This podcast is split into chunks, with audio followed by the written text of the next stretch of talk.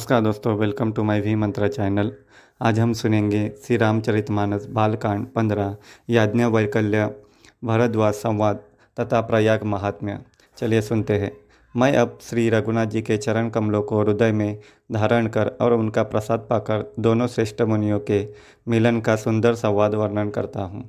भरद्वाज मुनि प्रयाग में बसते हैं। उनका श्री रामचंद्र जी के चरणों में अत्यंत प्रेम है। वे तपस्वी, निगृहित चित्त, जितेंद्रिय, दया के निधान और परमार्थ के मार्ग में बड़े ही चतुर हैं। माघ में जब सूर्य मकर राशि पर जाते हैं तब सब लोग तीर्थराज प्रयाग को आते हैं। देवता, दैत्य, किन्नर और मनुष्य के समूह सब आदरपूर्वक त्रिवेणी में स्नान करते हैं। श्री वेणीमाधव जी के चरण कमलों को पूजते हैं और अक्षयवट का स्पर्श कर उनके शरीर पुलकित होते हैं।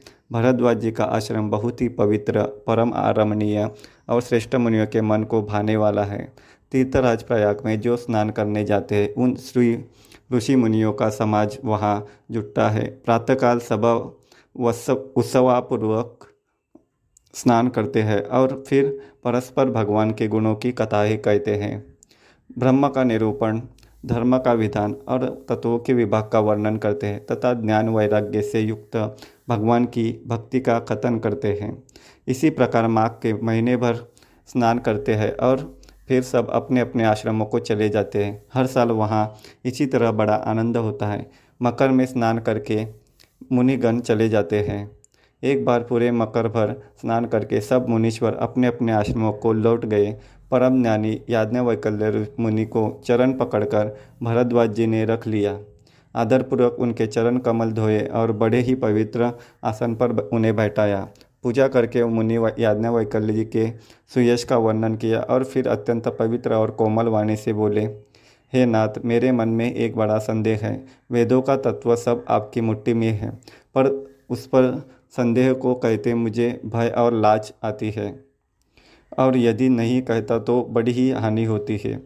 हे प्रभु, संत लोग ऐसी नीति कहते हैं और वेद पुराण तथा मुनिजन भी यही बतलाते हैं कि गुरु के साथ छिपाव करने से हृदय में निर्मल ज्ञान नहीं होता। यही सोचकर मैं अपना अज्ञान प्रकट करता हूँ। हे नाथ, सेवक पर कृपा करके इस अज्ञान का नाश कीजिए। संतों, पुराणों और उपनिषदों के ने राम नाम के असीम प्रभाव का गान किया है। कल्याण स्वरूप ज्ञान और गुणों की राशि अविज्ञानी अविनाशी भगवान शंभु निरंतर राम नाम का जप करते हैं। संसार में चार जाति के जीव हैं। काशी में मरने से सभी परम पद को प्राप्त हो करते हैं। हे मुनिराज, वह भी राम की ही महिमा है, क्योंकि शिवा शिवजी महाराज दया करके राम नाम का ही उपदेश करते हैं। प्रभु, मैं आपसे पूछता हूँ कि वे राम कौन हैं? हे कृपा निदान, मुझे समझा कर कहिए। एक राम तो अवध नरेश दशरथ जी के कुमार हैं। उनका चरित्र सारा संसार जानता है। उन्होंने श्री के विरह में अपार दुख उठाया और क्रोध आने पर युद्ध में रावण को मार डाला।